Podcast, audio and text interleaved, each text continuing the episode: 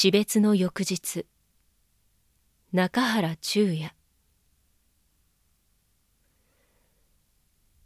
生き残る者はずうずうしく死にゆく者はその清純さを漂わせ物言いたげな瞳を床にさまよわすだけで親を離れ兄弟を離れ最初から一人であったもののように死んでゆく。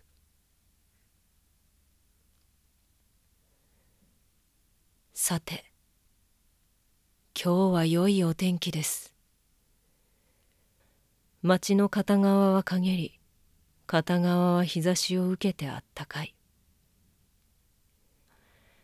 けざやかにもわびしい秋の午前です。空は昨日までの雨に拭われてすがすがしくそれは海の方まで続いていることがわかります。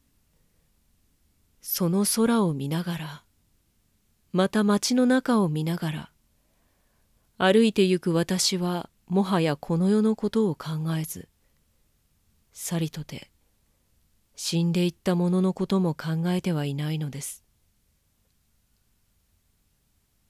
見たばかりの死に呆然として卑怯にも似た感情を抱いて私は歩いていたと告白せねばなりません。